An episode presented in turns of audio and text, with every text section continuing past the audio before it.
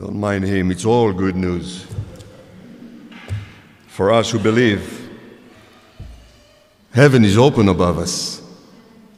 And some of you can tell that warmth in your hearts, that peace that has nothing to do with your circumstances, is the presence of the Lord. And thank you to our musicians taking us to heaven. Our first reading today is from the prophet Isaiah in chapter 65. This is almost the end of Isaiah's prophecy. He prophesied for over 40 years for the stretch of four Jewish kings.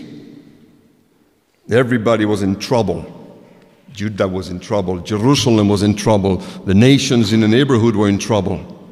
Judgments were coming. And then, about two thirds into the prophecy, the tone changes. The Messiah comes. The Lamb appears, the sacrifice is offered and accepted, and the good news begins to roll out.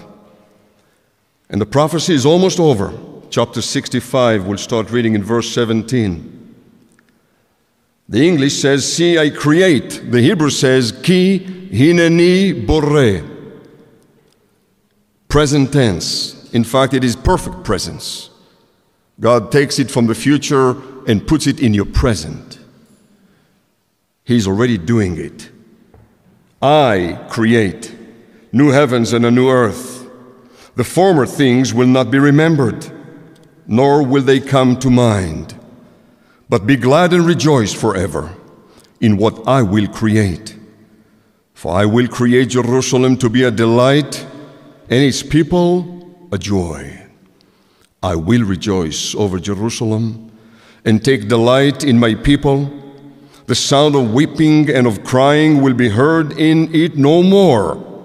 Never again will there be in it an infant who lives but a few days, or an old man who does not live out his years. The one who dies at a hundred will be thought a mere child. The one who fails to reach a hundred will be considered accursed. They will build houses and dwell in them. They will plant vineyards and eat their fruit. No longer will they build houses and others live in them, or plant and others eat. For as the days of a tree, so will be the days of my people. My chosen ones will long enjoy the work of their hands. They will not labor in vain, nor will they eat, nor will they bear children doomed to misfortune. For they will be a people blessed by the Lord. They and their descendants with them. Before they call, I will answer. While they are still speaking, I will hear.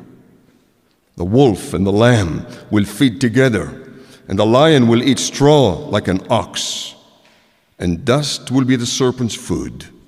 They will neither harm nor destroy on all my holy mountain, says the Lord. This is the word of the Lord. Our second reading is from Paul's letter to the Thessalonians, 2 Thessalonians chapter 3, a warning.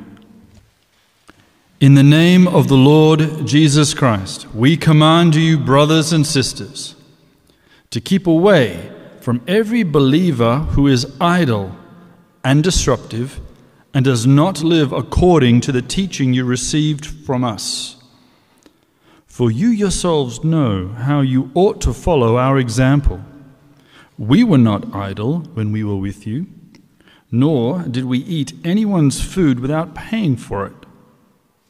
On the contrary, we worked night and day, laboring and toiling so that we would not be a burden to any of you. we did this not because we do not have the right to such help, but in order to offer ourselves as a model for you to imitate. For even when we were with you, we gave you this rule the one who is unwilling to work shall not eat. Now we hear that some among you are idle and disruptive. They are not busy, they are busybodies. Such people we command and urge in the Lord Jesus Christ to settle down and earn the food they eat. And as for you, brothers and sisters, never tire of doing what is good. This is the word of the Lord. Thanks be to God. The gospel reading today is found in the book of Luke. Please stand for the reading of the gospel. The good news according to Luke. Some of his disciples were remarking about how the temple was adorned with beautiful stones and with gifts dedicated to God. But Jesus said, As for what you see here, the time will come when not one stone will be left on another. Every one of them will be thrown down. Teacher, they asked, when will these things happen? And what will the sign that they are about to take place? He replied, Watch out that you are not deceived. For many will come in my cl- name, claiming, I am he, and the time is near. Do not follow them. When you hear of wars and uprisings, do not be frightened. These things must happen first, but the end will not come right away. Then he said to them, Nation will arise against nation, and kingdom against kingdom. There will be great earthquakes, famines, and pestilences in various places, and fearful events, and great signs from heaven. But before all this, they will seize you and persecute you. They will hand you over to synagogues and put you in prison, and you will be brought before kings and governors, and all on account of my name. And so you will bear testimony of me. But make up your mind not to worry beforehand how you will defend yourselves, for I will give you words and wisdom that none of your adversaries will be able to resist or contradict. You will be betrayed by parents, brothers and sisters, relatives and friends, and they will put some of you to death. Everyone will hate you because of me, but now the hair of your head will perish. Stand firm, and you will win life. This is the word of the Lord. Thanks be to God. You may be seated. Let's pray. Lord, um, we uh, humble ourselves before you and pray that you'll be merciful to us and to teach us once again and empower us, Lord, to live out those things that you taught us by word and by example. Lord, the things you teach us are spirit and life. And we pray, Lord, that um, as we do follow you and put those words into practice, that you will bring life to each one of us. And we ask that that life would overflow to others and not something that we keep only to ourselves. And in your name we ask these things. Amen. We're coming to the end of the liturgical year. And in the Christian tradition, and in the Jewish tradition as well, as you come to the end of the uh, to the end of that year, you begin to think about the future. And so, just before Advent in the Christian tradition, you have a number of uh, readings that um, focus on or emphasize the teaching of Jesus uh, about the last days, uh, the world to come, and more. And interestingly, it's, the, it's true uh, as well in the Jewish liturgical tradition because the Jewish uh, liturgical year ends uh, at Sukkot. And Sukkot is a holiday about the future. It's a messianic holiday. It's a holiday with the, uh, that expects the redemption, uh, the redemption of the world, not simply the redemption of, of Israel. So I find that parallel uh, uh, really interesting. But it's always with some fear and trepidation, trepidation that um, you, one enters uh, the subject of uh, Jesus and, and the last days, the, the end times, uh, simply because they're awfully they're very uh, controversial, and at times we have not only misunderstood what Jesus is trying to say, but we've oftentimes had the wrong emphasis, and that has brought um, some very negative consequences to our witness and to, and, uh, to our community. Although I must say that if we would emphasize prophecy in the last days and the rebuilding of the temple and the war of Gog and Magog and the Antichrist, is it Putin? Is it Henry Kissinger? Wait a minute. Henry Kissinger cannot be the Antichrist because he's 99 years old, so we better scrap that.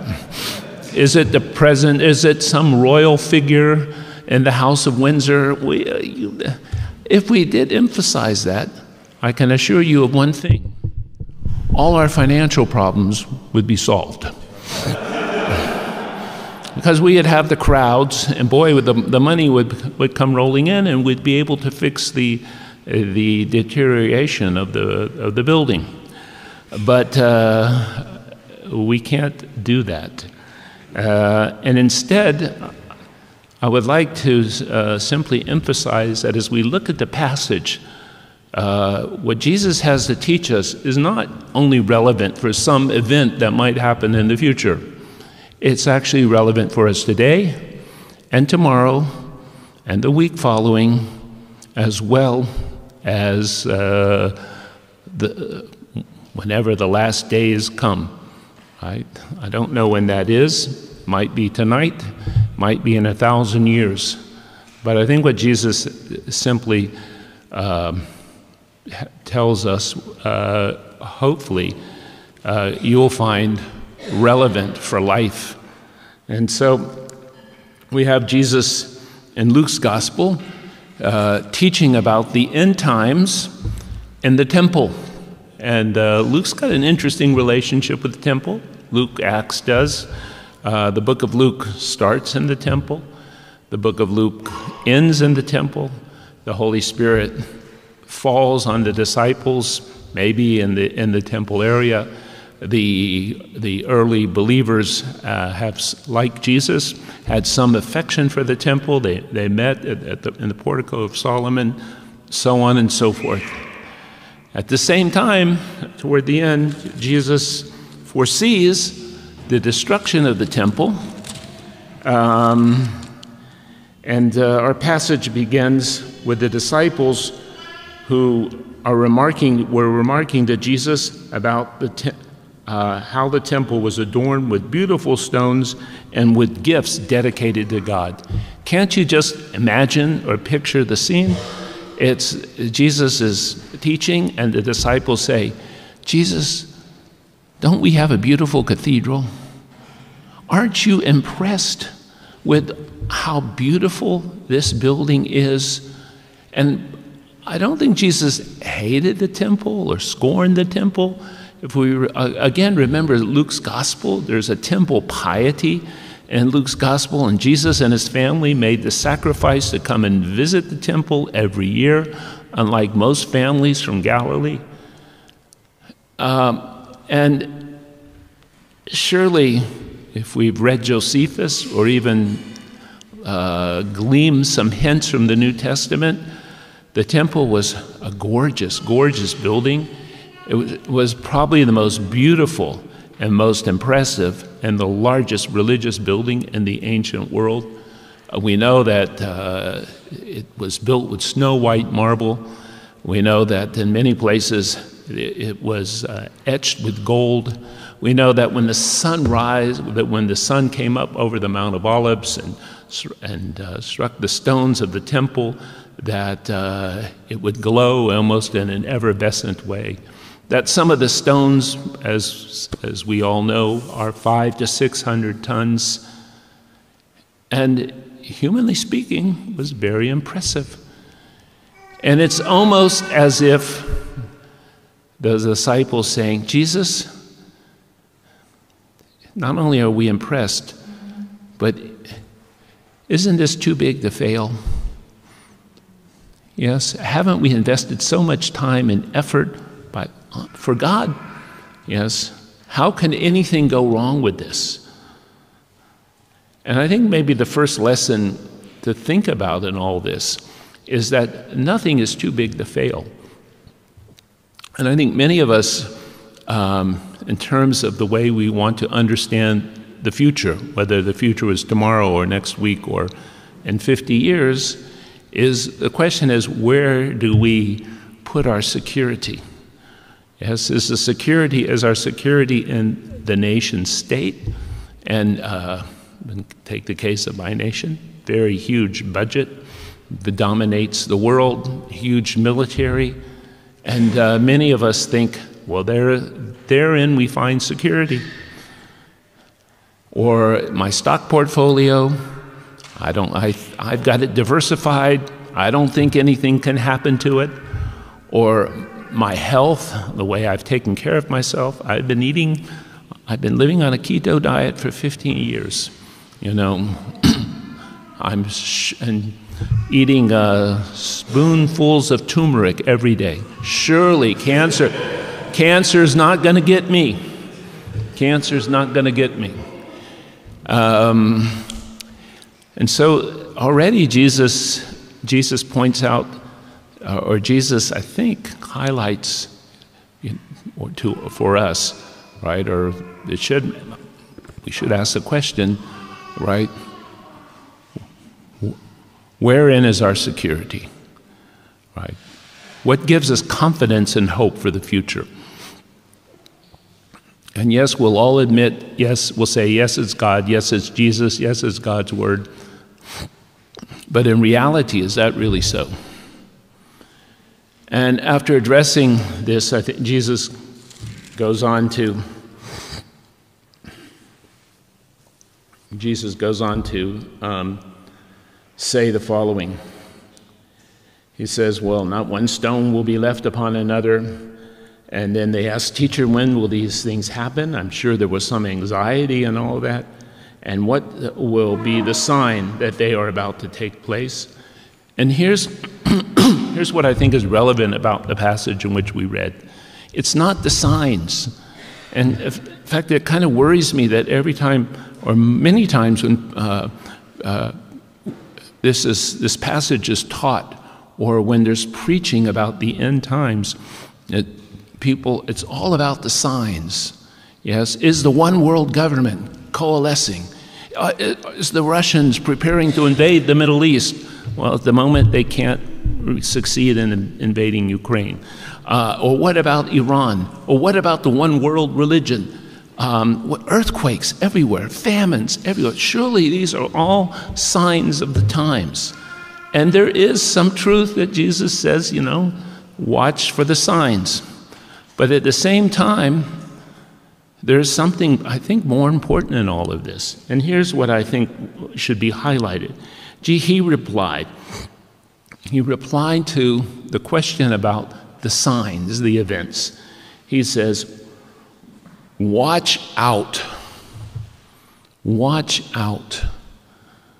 Yes, be careful. Be on guard. Yes, be alert. And be alert to what? Be alert, he says, goes on to say, um, that you, me, that we are not deceived. That we are not deceived. Why? For two reasons. Because many are coming in my name, claiming I am He, and the time is near. Do not follow them. Do not follow them. And again, it can be really simple, and we can say, you know, that's not me, and that's never, never going to happen to me. But the minute that we say that uh, I will never be deceived or I'll never be tricked, is the very minute that we're in danger, right? Because we are so easily, are we not, as human beings? We are so easily, easily um, fooled. I love that song, I Won't Get Fooled Again. You know it? Some of you should know it, right? Well, it can't be the anthem for many uh, church groups or even nation states or, or politicians because as human beings we do get fooled over uh, and over again. And uh, the, self, the, the, the deception is right is so often generated within us. And so we uh, are very blind to our own weaknesses, we're blind to our own faults. And um, I think it was Freud, I'm not sure. And if you're having a, if you have a problem with, uh, with us bringing Freud up this evening, uh, even a broken clock can be right twice a day. Okay, so it, it, was Sigmund Freud who said something to the effect that we can look at ourselves in the mirror for 50 years or 70 years, and we can barely discern, right, our weaknesses, our faults, those places in our lives that might be dysfunctional. And um, when we do, we will, in one way or another, justify them or make excuses for ourselves and yet, someone can come and talk to us for an hour and figure us out and see us in such a way that it takes, it might take us a lifetime, right, to come to the same, the same conclusions. And further, we, are, we can blame all this on the devil. And there's, there's no doubt that the devil is a liar and that the devil does deceive. But I'm always I always return to the story of Eve in the garden. The devil who comes, who's very crafty, he deceives Eve in just one simple way, right? By doubting God. And Eve, you know, takes off like a rocket.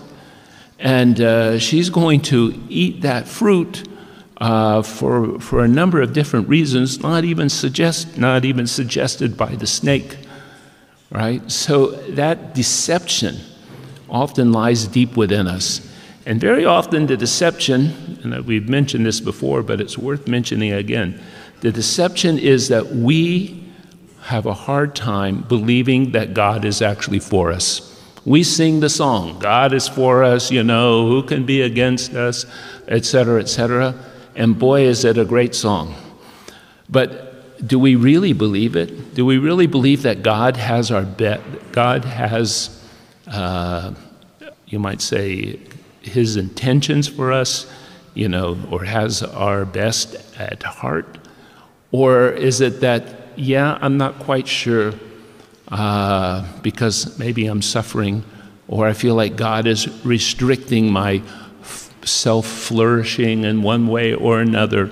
uh, maybe I better figure this out on my own.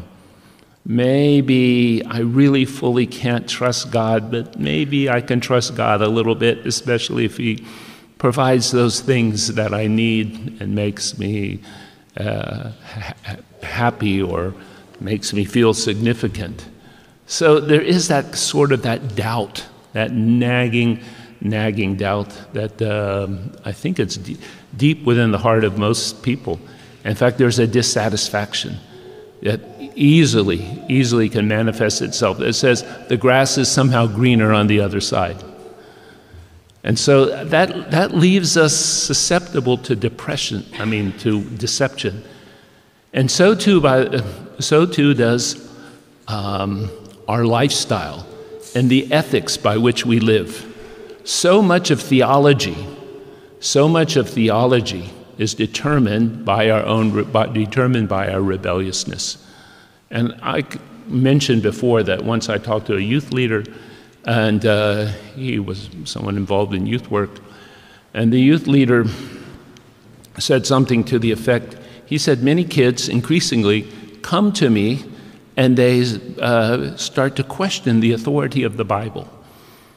And he says, you know, they're not sure they can trust the Bible. And, and he says, usually I respond with a question as follows. He says, I don't even ask them about the theology. He says, um, Who are you sleeping with? Who are you sleeping with? And by the way, 80% of all so called evangelical couples who are on their way to get married are having sex together.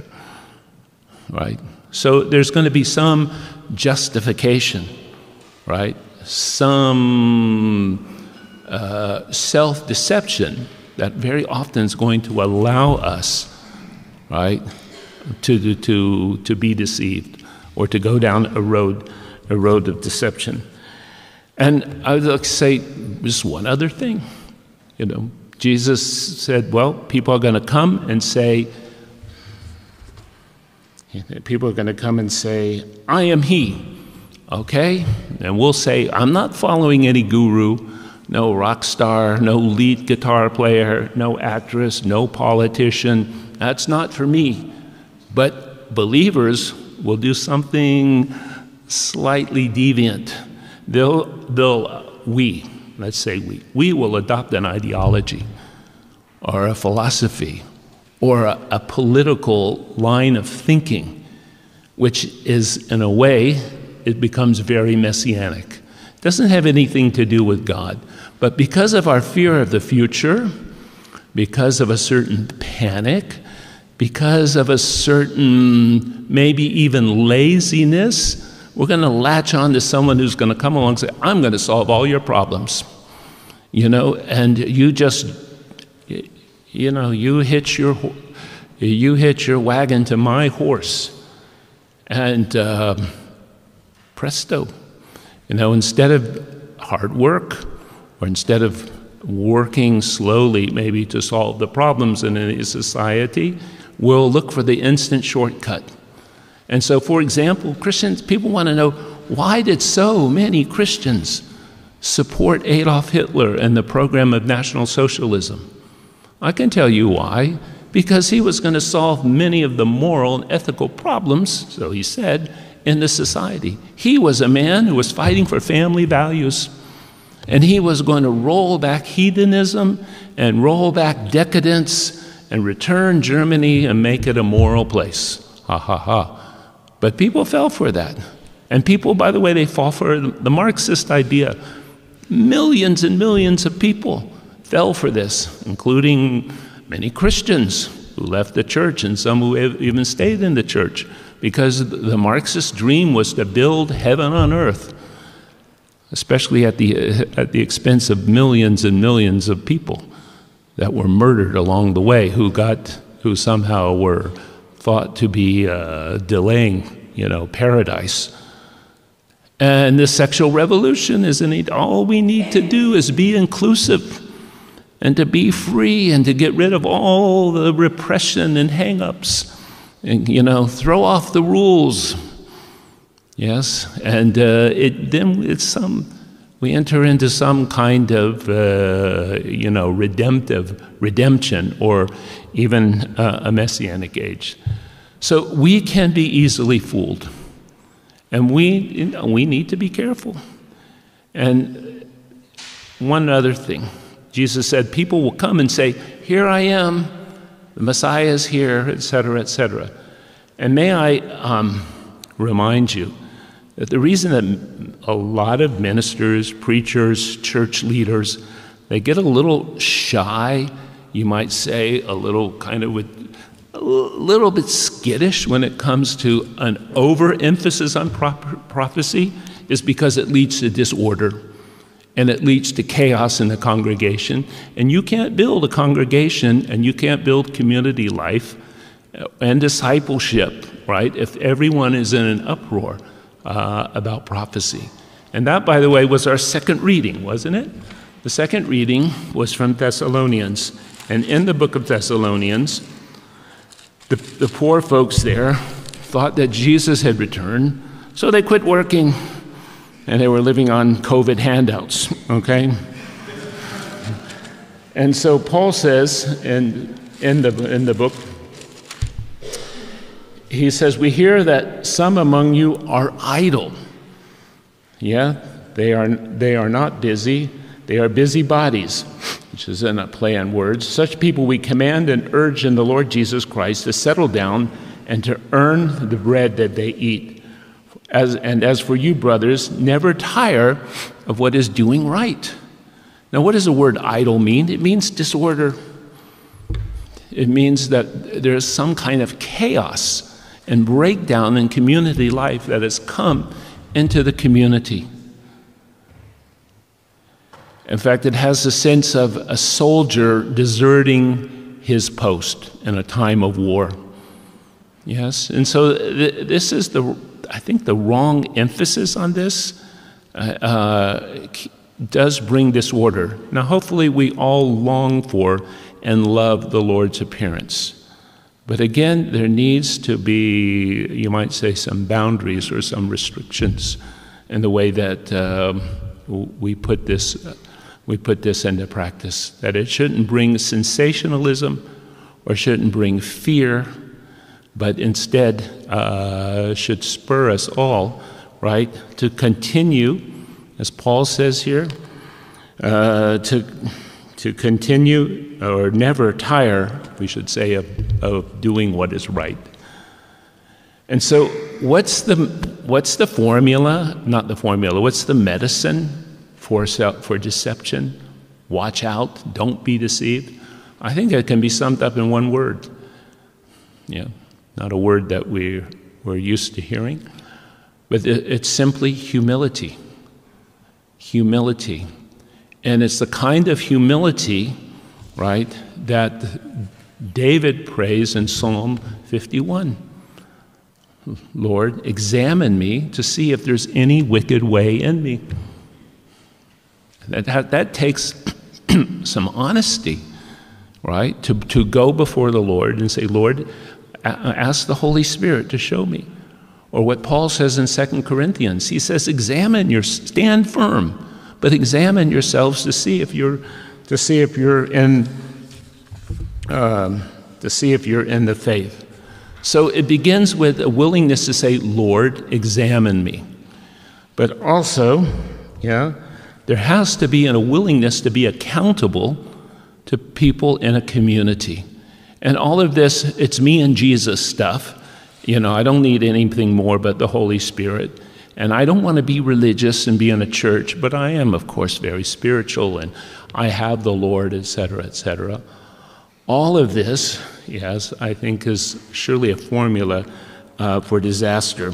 May I remind you of Paul in Ephesians when he is trying to encourage the church to come to maturity, and he has to remind the church that in a community, right, God has um, ordained people to be prophets, evangelists, pastors, and teachers to do what? To prepare us for the works of God's service so that we all may reach unity in the faith and in the knowledge of the Son of God, become mature and attain to the whole measure of the fullness of Christ, that we will no longer be infants tossed back and forth by the waves and blown here and there by every wind of teaching and by the cunning and craftiness of men in their deceitful scheming. And here, instead, speaking the truth in love, we will in all things grow up into him who is the head, that is Christ. Right?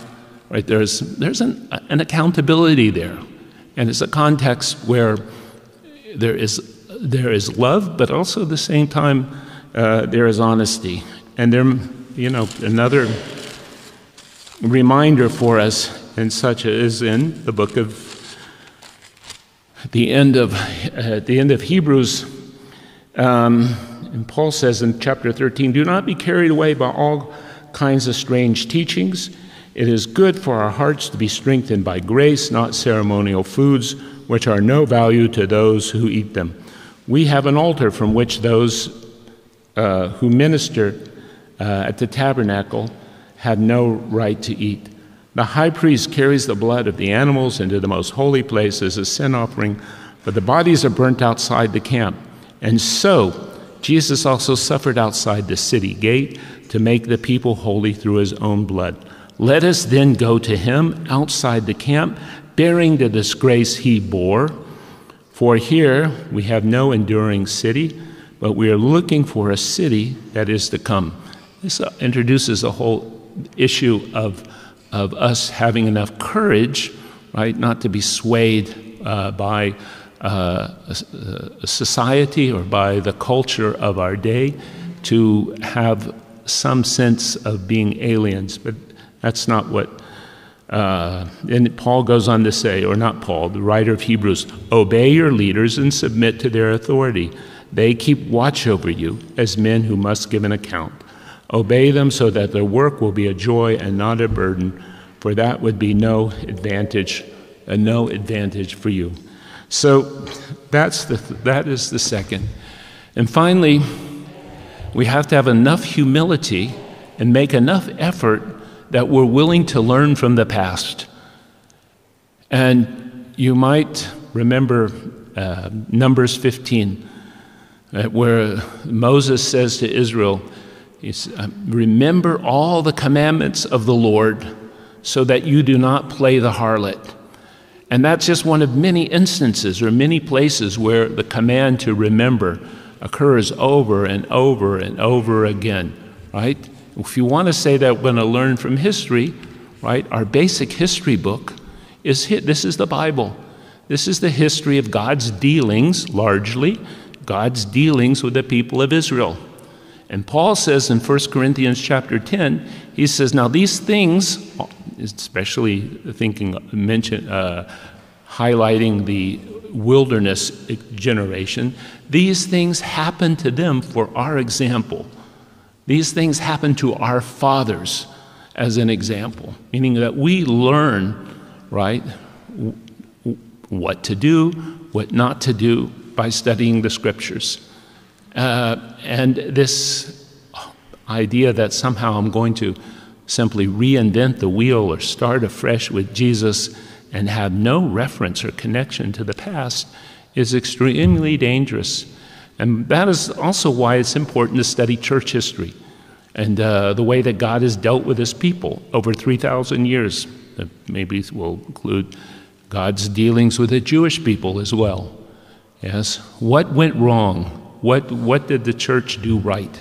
It's not all bad news and it's not all good news, right? But we have to have enough humility to say, I, I, I have, we have something, um, we have something to learn from all of this. I think that will help us, right, not to be deceived. And by the way, this deception, this deception is not um, oh about the, something that might happen in the future.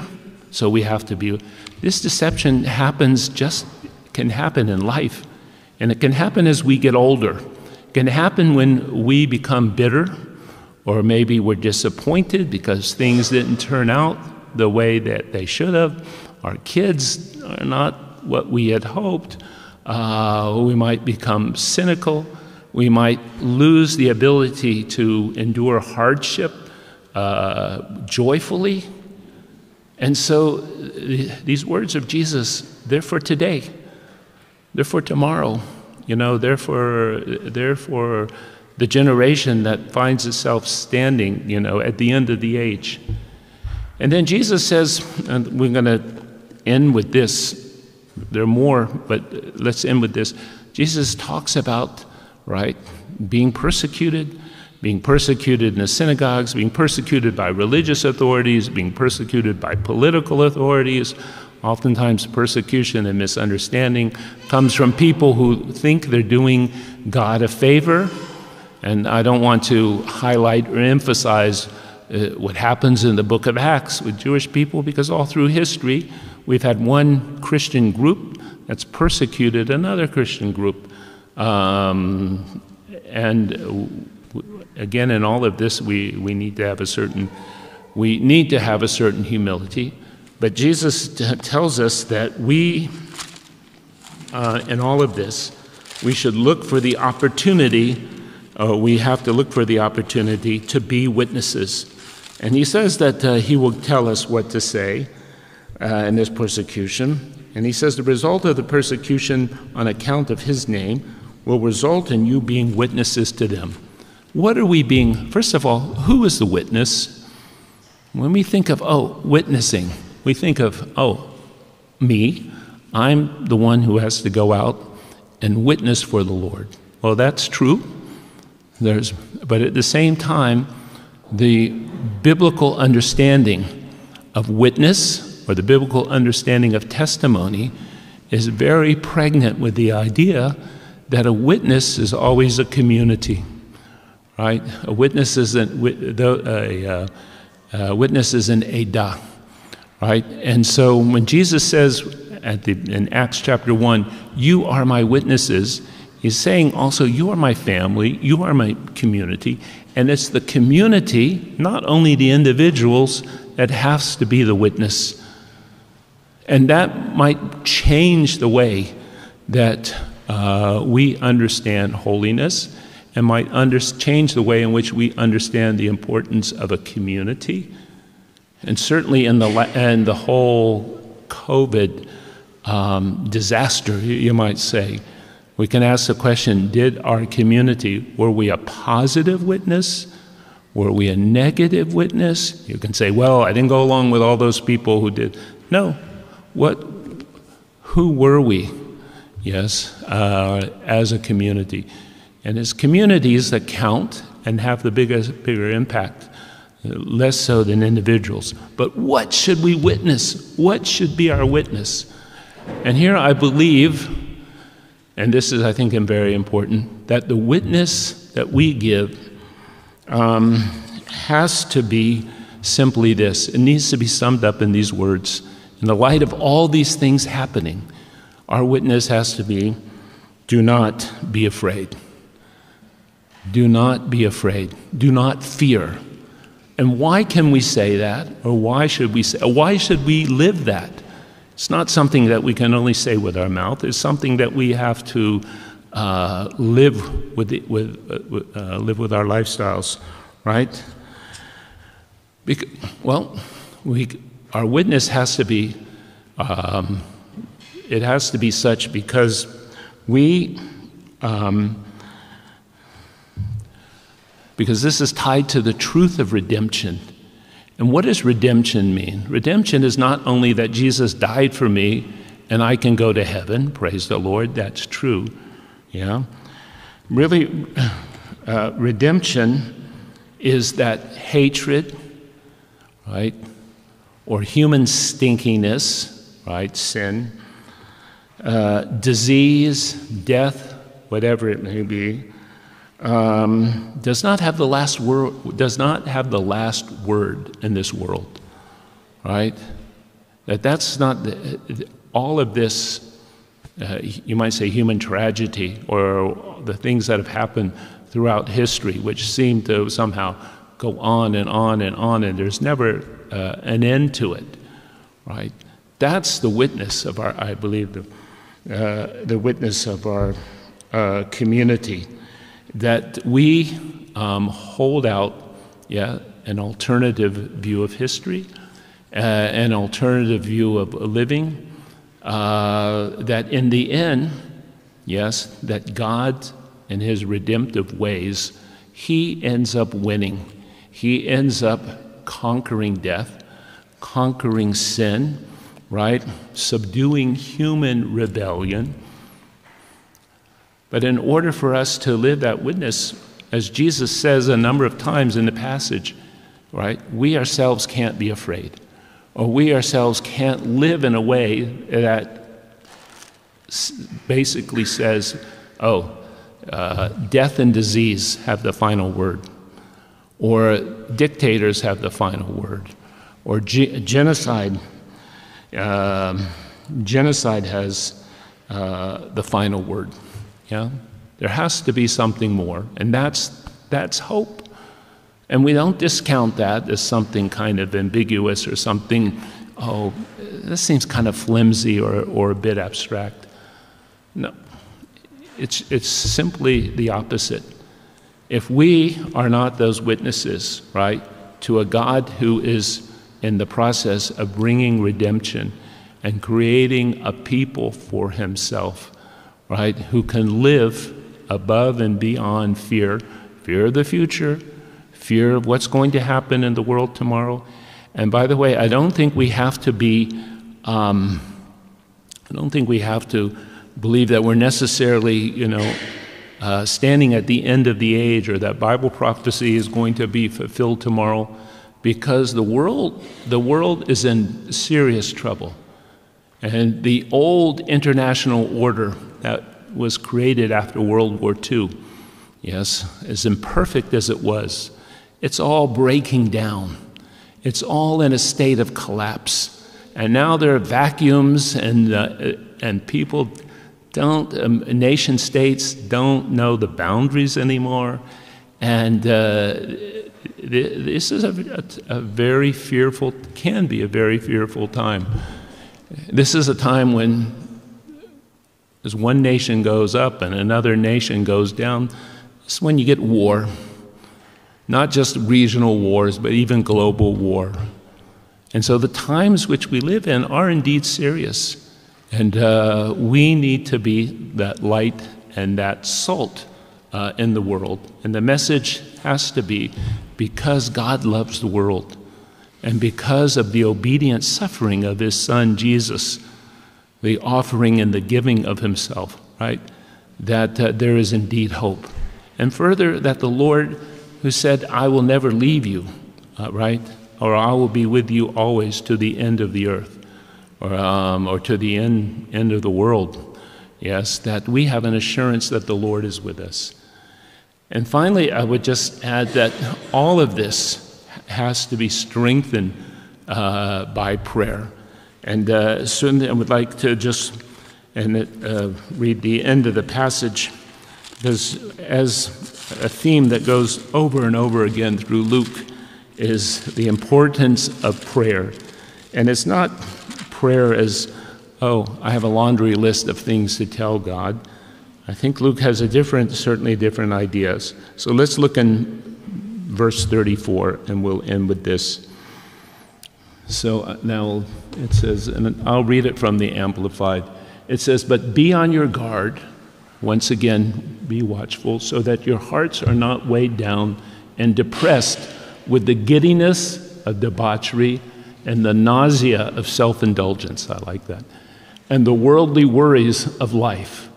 And then that day, when the Messiah re- returns, will not come upon you suddenly like a trap, for it will come upon all those who live on the face of the earth.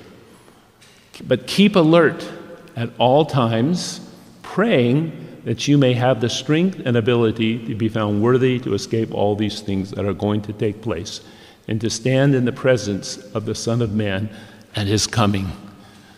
And so, a prayer life, and even as Paul would say in Ephesians 6 or Romans 8, praying in the Spirit, not just for ourselves, but for others, I think would be essential in all of this.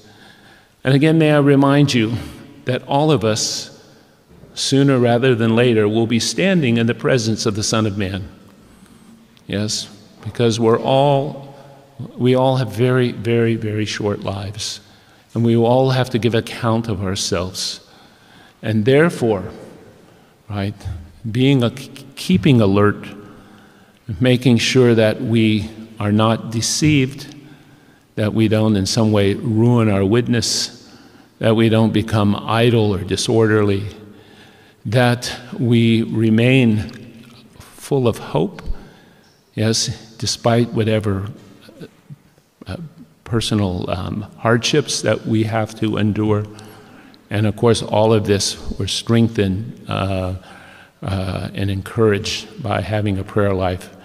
Again, praying not just for ourselves, but praying for all the saints as Ephesians chapter 6 tells us. So, Father in heaven, we do, we do look to you. And Lord, we pray that uh, you will strengthen us at this time. And we ask that uh, our message, uh, uh do not fear, because God so loved the world, will be a reality in our lives. And it certainly will be, uh, you will enable us as individuals and even as a community to share that message. And Lord, as things do get darker, we pray that uh, the light that you've given us will shine brighter. Lord, we know that you will give us those things to say when uh, necessary. But Father, we also pray that uh, you will help us to, to prepare for that day, Lord, by um, praying and being watchful. And we do ask these things in the mighty name of Jesus. Amen.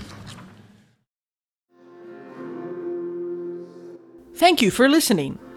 If you've been blessed by this teaching, let us know by leaving a comment on our Facebook page, on SoundCloud, or by leaving a review in Apple Podcasts. You can offer practical support by giving a donation at christchurchjerusalem.org. Thank you, and blessings from the City of the King.